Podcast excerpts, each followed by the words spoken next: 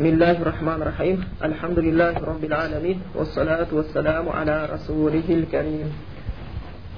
بس كيش ستحوي عقيدة سبو إنشاء يعني والنبيين فيغمبر لغا إيمان جاين دايت بيتك والكتب المنزلة يلش برغة سكين كتاب جاين دايت بيتك كنكنس جلدة ولا يجلر بس مسلمان دار مهندر يستيبتين فيغمبر مزدن أجيب دلل موين دايت مبوصة аллахтың дінін сол бұл сөзге аллах жайында бұл сөзге кірісіп кетпейміз аллахтың діні жайында құран жайында талас дау дамайға кірісіп кетпейміз деген айтып кеттік аллахтың сөзі алла құран аллахтың сөзі деп айтамыз мақлұқтың қатарына кіргізбейміз деп айтқанбыз одан кейін тоқтағанымыз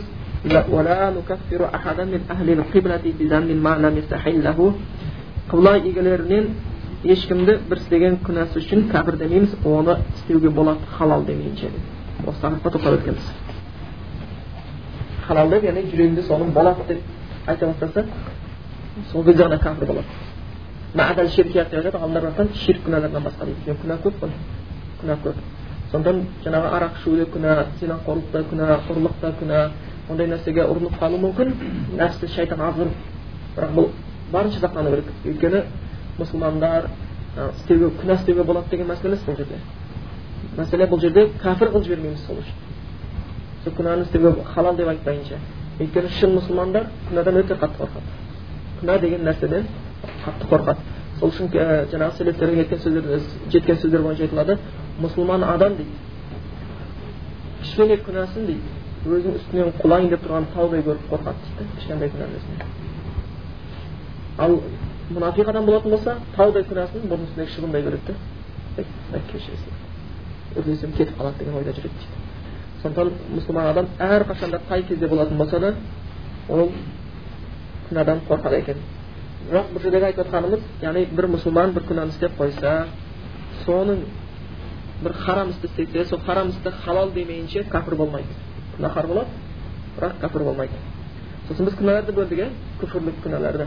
діннен шығаратын күпірлік істер бар діннен шығармайтын күпірлік істер бар екен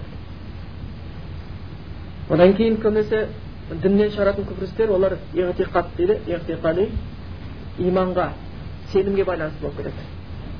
ал сенім көбінесе аллахтың қасындағы аллахқа аян болған нәрсе сондықтан көбінесе бір нәрсені күпірге шығаратын кезде бір ғалымның өзі тіке жауап бере алмайды көбінесе көпшілік ғалымдар бірігіп отырып оны айтатын болған сондықтан жеке мұсылмандар бұл нәрседен өте сақ болу қажет екен енді келесі тақырыбымыз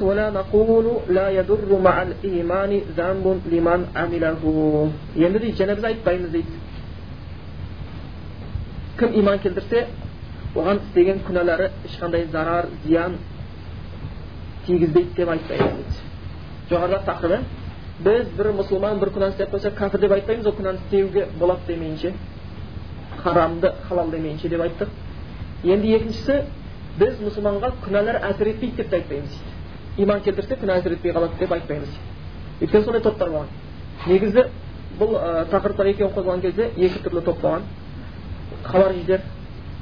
болған хариждер деп атайтын кезде дейді ең бірінші атаулары өйткені харури деген жерден шыққан бұлар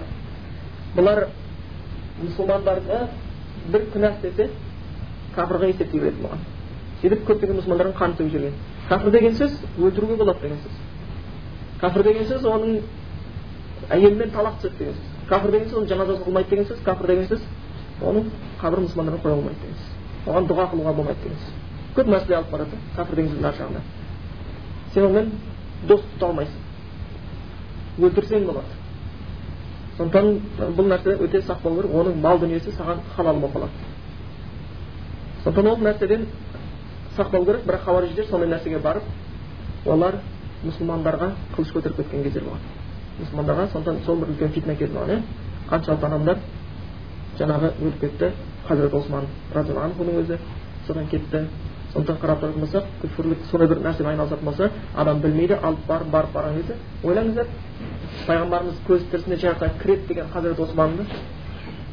күнәменен соншалықты нәрсе алып барып өлімге қиғандықтан сондықтан бұл мәселелер бұл жоғарыдағы хавариждерге хавариж сияқты топтарға тойтарыс болса төмендегісі енді және бір топтар болған. Адам иман келтірсе болды оған күнә әсер етпейді муржия сияқты топтар болған. Муржия сияқтылар ол айтқан адам иман келтірсе болады оған күнә әсер етпейді жәннатқа кіре береді деген ойда да болған бұдан да сақ болу керек өйткені мұсылманға күнә әсер етпейді деп ойлап қалу үлкен бір күнәлардан да болып қалады екен. Өйткені біз білеміз пайғамбарымыз кезінде бір мұсылман күнә істеп қойса ол сол істеген күнә үшін жаза берілгендер болған иә өткенде айтып кеттік ана бір сахаба келіп мен зинақорлық істеп қойдым деген кезде ол таспен ұрылды бірақ кәпір деп айтылған жоқ бірақ оның жаза қолданылды арақ ішкенге біреу соғылды бірақ кәпір деп айтқан жоқ оның аллахты және оның елшісін сүйетіндігі жайында айтылды сол жерде тұрғандардың біреусі оны лағнеттей бастаған кезінде сондықтан күнә әсер етпейді деп те ойламаймыз күнә әсер етеді. Сол үшін ол мұсылмандар арасында істелінген күнәлар үшін жаңағы өзінің белгілі мөлшерде жазалар болған. Ұрылардың қолының кесуіне байланысты төбе соқтыруға байланысты жаңағы таспен ұрып өлтірулеріне байланысты сол сияқты көптеген өздерінің жазалары болып келетін одан кейін күнә сонымен қатар адамның иманына да әсер етеді. Күнә ертең ақыретте де көптеген қиындықтарға душар болып қоюы мүмкін. Біз білеміз тозақтың ішінде мұсылмандардың да түсетіндер болады күнәсі үшін. Бірақ түбінде өйткені біз бір естеріңізде шапағатқа байланысты хадисте жүрегінде сондай бір тарының салмағынан да аз иманы барлар шығады иә таухидте болғандар ширк қоспағандар шығатындығы түбінде олар шығады содан бірақ та тозаққа түскенін және біліп тұрмыз яғни күнә әсер етеді иман келтірсең болды күнә әсер етпейді деп ойлап қалмауымыз керек иман келтірсең бәр нәрсе кешіріп береді деп пайғамбар саллаллаху сахабаларға да үйреткен өзі айтатын бір хадис бойынша мен бір күнде аллахтан жүз мәрте тәубе кешірім өтінемін дейді тәубе кешірім өтінемін ол кісі күнә болмаса да күнәлердің бәрі кешірілген болса да сол сөз айтқан екен ал біздерде шынымен де ол өте қажеттігі әрқашан тәубе етіп тұруымыз керек тәубе деген нәрсенің бізге бұйырған аллах аятында иман келтіргендер аллахқа шынайы тәубе етіңдер дейді өйткені тәубе бір сондай нәрсе жоқ қылып жібереді күнәні жібереді тәубе қылушы дейді ол бір күнәсі жоқ адам сияқты тәубе деген сөз оның өзі шарттары бар иә сол істеген күнәң үшін өкіну оны қайтып істемеуге қайтып оған сол істеген кешірім сұрау өкіну және оған қайтып келмеу сол күнә оралмау егер осы күйде ұстай алатын болсаң ол тәубе бойынша сен кешіріп береді бұл жерде бір мұсылмандар ислам дініне кірген екен сонда айтып жатқан сөздері исламға дейін кейбір күнәлар істеп үлгеріп қалған қандай жақсы болды исламға келгенге себеп болмайтын болған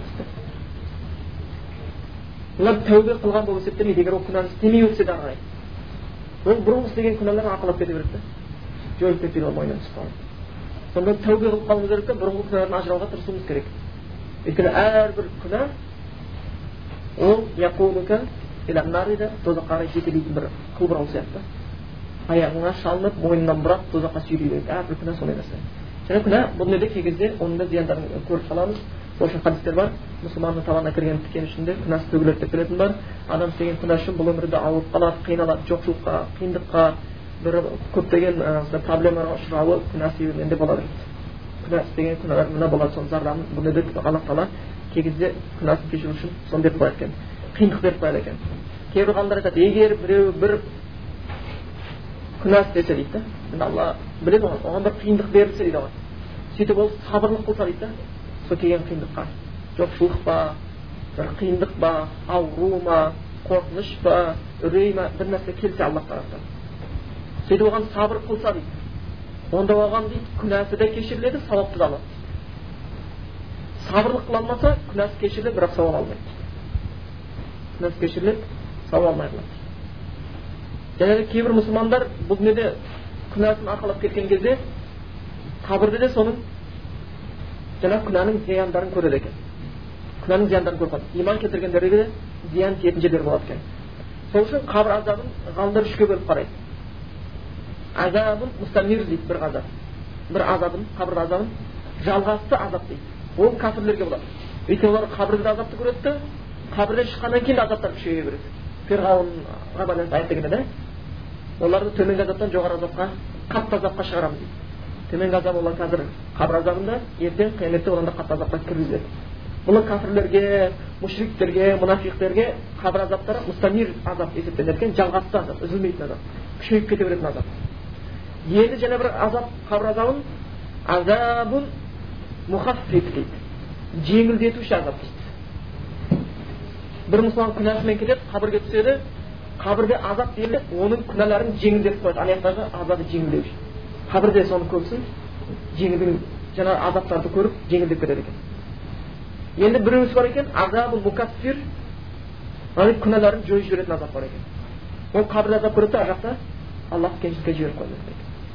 сондықтан иман келтірсем болды күнә әкеліп алады деп те ойламауымыз керек бірақ күнәменен біреуді діннен шығарып жібермеуіміз керек кәпірге есептеп қалуға болмайды екен сондықтан күнәлар әлбетте зиян беретіндері болған соған байланысты қиссаларға мысалы құдама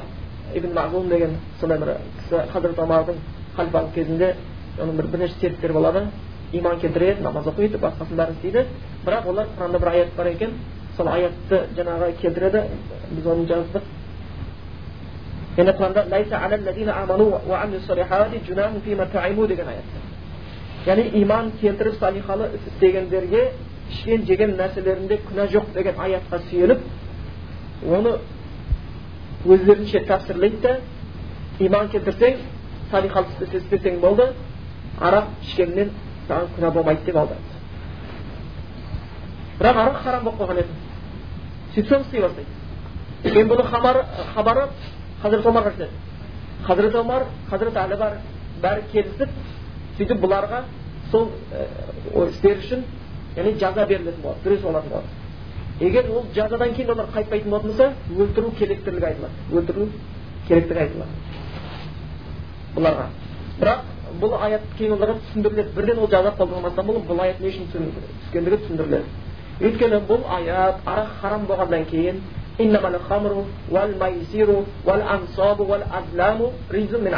деген аят бар еді ғой расында арақ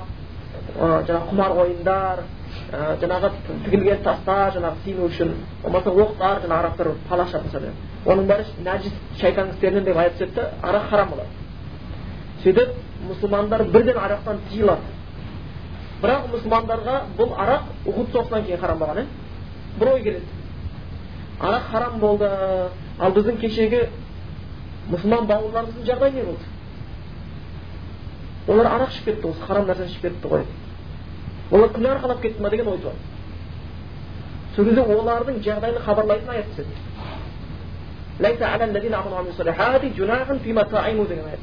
Яғни иман келтіріп салихалы істегендерге ішкен жеген нәрсесінде күнә жоқ дейді. Соларға байланысты түскен аят сондықтан кей кезде құран аяттарына келген кезде бір жағынан оның түсу себебін тәпсірін білген өте қажет. Яғни адам өз нәпсісіне пайдаланып кетпеу керек та бұлар өздерінше алса әйтпесе құран аят бір біріне қарамайшылыққа келмейді ғой еш жақта аллах арақты харам етеді да енді мына жоқ арақ іше берсең иман келтірсең садақа істесең болды арақтың ішкен саған күнәсі жоқ зияны жоқ деп айтпайды ғой. Бұлар дұрыс түсінеді. Өйткені құранда насих аяттар бар мансух аяттар бар. Сондықтан ол мәселелерді білмеген екен бұл үкімге келіп оларға түсіндіріледі ол мәселе. Сондықтан бұл аяттарды дұрыс қалдырмаған болып есептеген сондықтан оларға сол үшін жаза берілетін болады егер қайтпайтын болса деп келеді. Келесі тақырыбымыз ал енді біз дейді сондай мұхсиндерге жақсылық істеушілерге иман келтіргендер ішіндегі мұхсин бұлар енді жақсы жоғарғы дәреже өзі ислам діні үш неден тұрады дәрежеден иман ислам ихсан деп келеді иман деген жаңағы иман келтіру жәбірел періштенің айтқаны бойынша деп соны жәбірел періштенің сұрағына пайғамбар жауап береді ғой ахберни иман иман жайында хабарлаңызшы деген кезде иман дегеніміз аллаға періштелеріне кітаптарына елшілеріне ақырет күніне өлгеннен қайта тірілуге осы жаңағы хадисте келетін алты нәрсеге сенуді айтып береді одан кейін исламды айтады ислам дегеніміз анташара деп жаңа сенің куәлік беруің бір аллахтан өзге ғибрат қылатын ешбір тәңір жоқ мұхаммед екендігіне намаз оқуың зекет беруің ораза тұтуың хаж қылуың деп бес нәрсе айтып береді кейін ихсан жайында айтты дейді ихсан дегеніміз сонда не деп айтатын еді мағынасын естеріңізде бар ма иә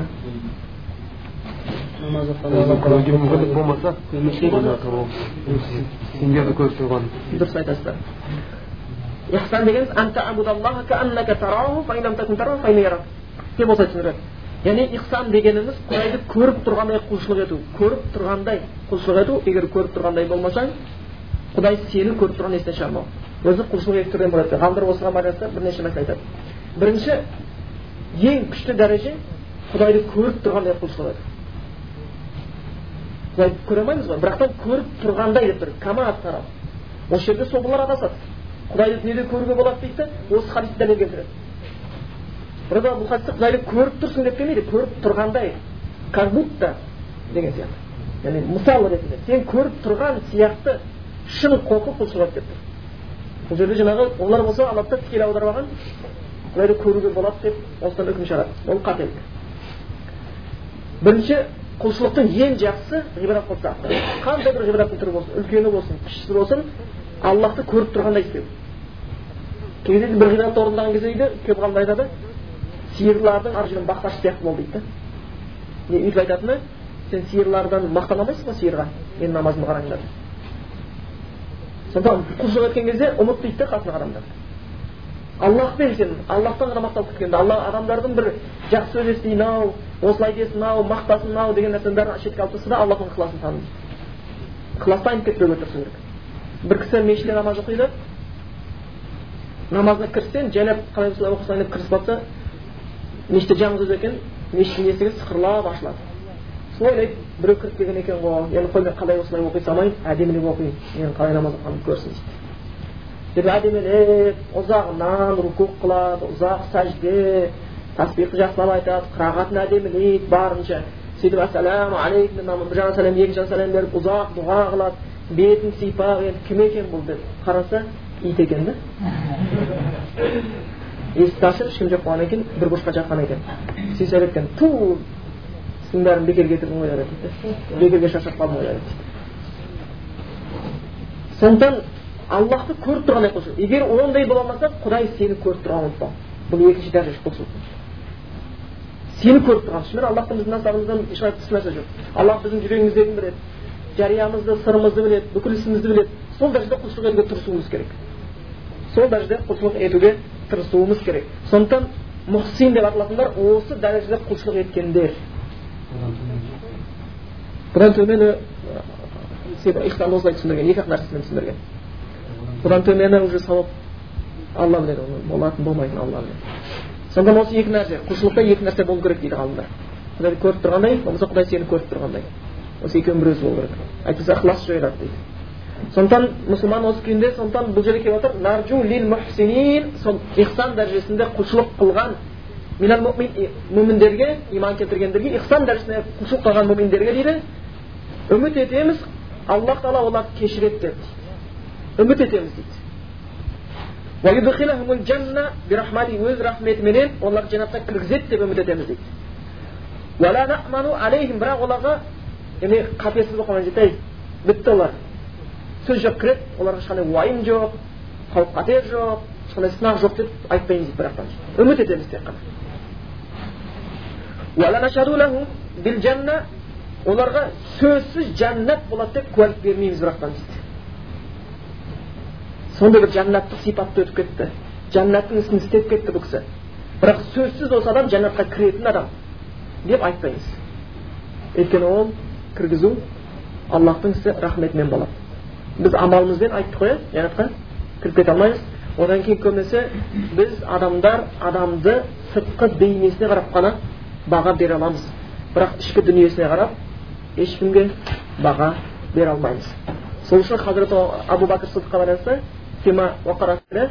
хазірет омар басқалардан өзінің оқыған намаздарымен жаңағы тұтқан оразаларынан озып кеткен жоқ дейді ол жүрегіндегі имандағы ақиқаттан озып кеткен адам дейді абу бәкір сыдық өте шынайы болған иман ал ол жүректегі нәрсені аллах біледі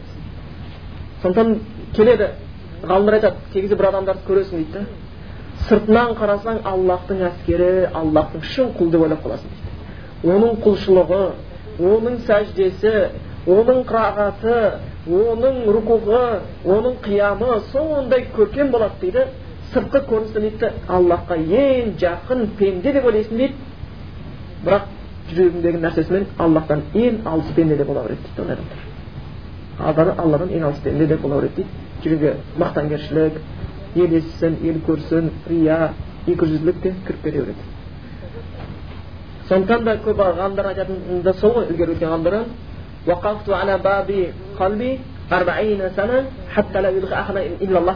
мен жүрегімді қырық жыл қарауылдап тұрып алдым дейді. Аллахтан өзге нәрсе кіріп кетпеу үшін дейді қырық жыл дейді. Кейде біз төрт сағат қарауламаймыз иә? Шайтан тез арада ой салуға бүкіл нәрсе алып баруға тырысады. Сондықтан шынымен де исламдағы қатты көңіл бөлетін нәрсенің бірі ол ықылас ниет. Сол үшін көп ғалымдар хазірет омардан жеткен хадисті деген хадисті бүкіл кітаптың алдында жазып қоюға бұйырар едім деген. Ол ақида кітабы болсын ол фиқ кітабы болсын ол хадис кітабы болсын. Бүкіл хадисті жазып қоюға бұйырадым деген хатта кейбір ғалымдар айтады мен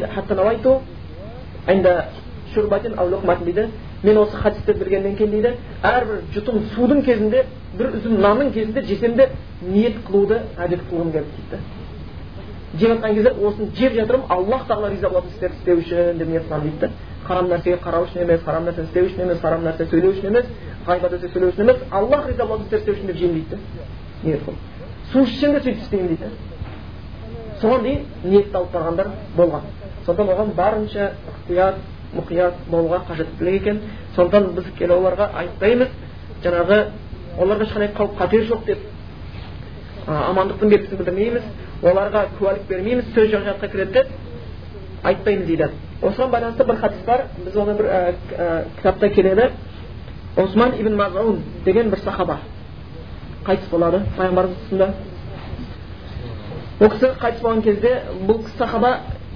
көбінесе құрметті сахабалардың қатарынан айтылады сондай бір тақуа болған дейді өте құрметті елдің бәрі құрметті ол кісіні көріп соншалықты жақсы көретін еді дейді сол кісі қайтыс болған кезде деген сахаба әйел аллах одан разы болсын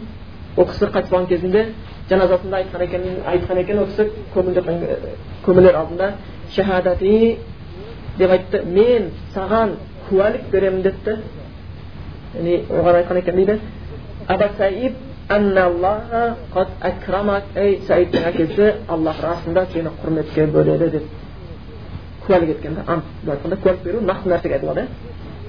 мен куәлік етемін аллах тағала сені құрметтеп кешірді жәннатқа кіргізді деген сияқты біз жаңа берейін деп